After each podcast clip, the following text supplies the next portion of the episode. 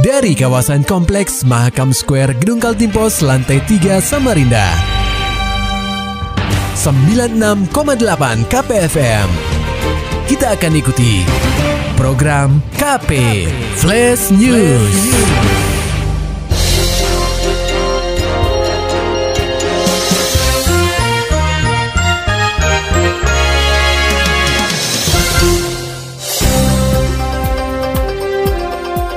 Anda sedang menyimak program KP Flash News bersama saya Agung Pratama. Pendengar KP pria berinisial HA ditangkap anggota Polsek Sungai Kunjang karena terbukti menjadi pengedar narkoba.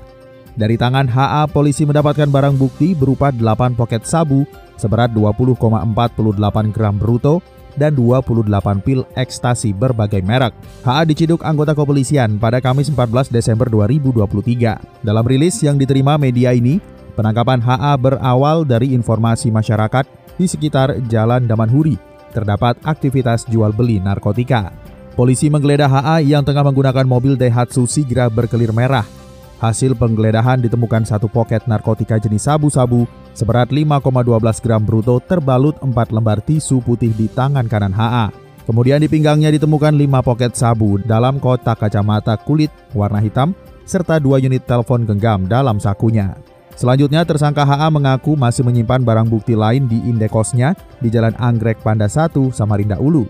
Di sana aparat kepolisian menemukan barang bukti berupa satu kotak kacamata ukuran besar, warna hitam, yang di dalamnya terdapat dua poket sabu dan 20 butir pil ekstasi warna hijau merek Hulk. Satu kotak telepon genggam merek Vivo yang di dalamnya terdapat 5 butir pil ekstasi warna biru merek Monsler.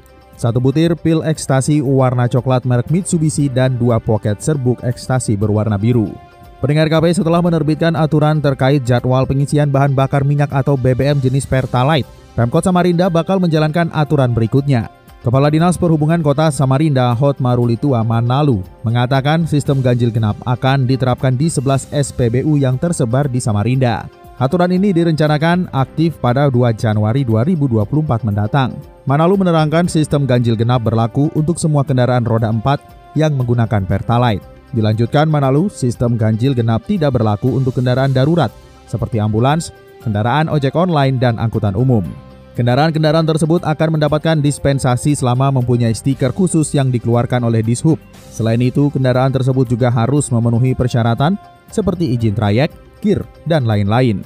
Nanti di tanggal 2 Januari itu kan kita masa sosialisasi. Ya. Ketika tanggal tanggal genap berarti nomor platnya no, yang beratnya sih ada nomor plat yang bergenap Kenapa kita pakai asumsi itu? Karena kan kendaraan 980 cc sampai 1200 cc, 1 liter kan bisa menempuh jarak tempuh 20 km. Kalau dia isi full 300 ribu berarti 30 liter. 30 liter kali 20 km kan berarti 600 km. Masa besok ngambil lagi dia kan nggak logika kan. Kepala Dinas Perhubungan Kota Samarinda, Hotmaru Litua Manalu berharap diberlakukannya ganjil genap bisa mereduksi terkait penyuplai ke Pertamini dan mengurangi antrian kendaraan, serta mengurangi polusi udara yang ada di Samarinda.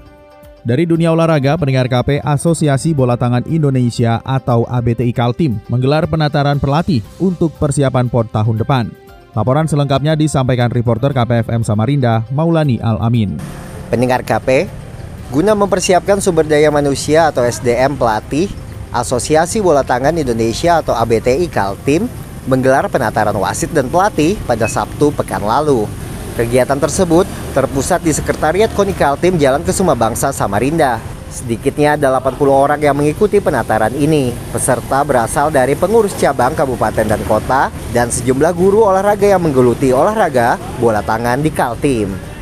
Pertandingan ini dilaksanakan, eh, maksudnya acara pelatihan dilanjutkan pertandingan itu pertandingan kelompok pelajar SD, SMP, SMA di Gor Bahempas Sekiri Samarinda. Peserta pelatihan itu kurang lebih 75 orang. Ini ada tambahan lagi tadi pagi 80.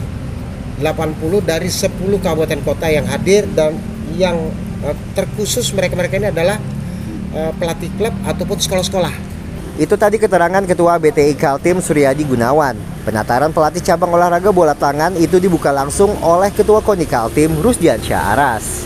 KPFM Samarinda, Maulani Al-Amin melaporkan. Maulani Al-Amin, KPFM Samarinda. Serta dapatkan berita-berita selengkapnya di www.968kpfm.co.id. Demikian tadi telah kita simak rangkaian berita-berita yang terangkum dalam program KP Flash News. Persembahan dari 96,8 KPFM. Terima kasih dan sampai jumpa.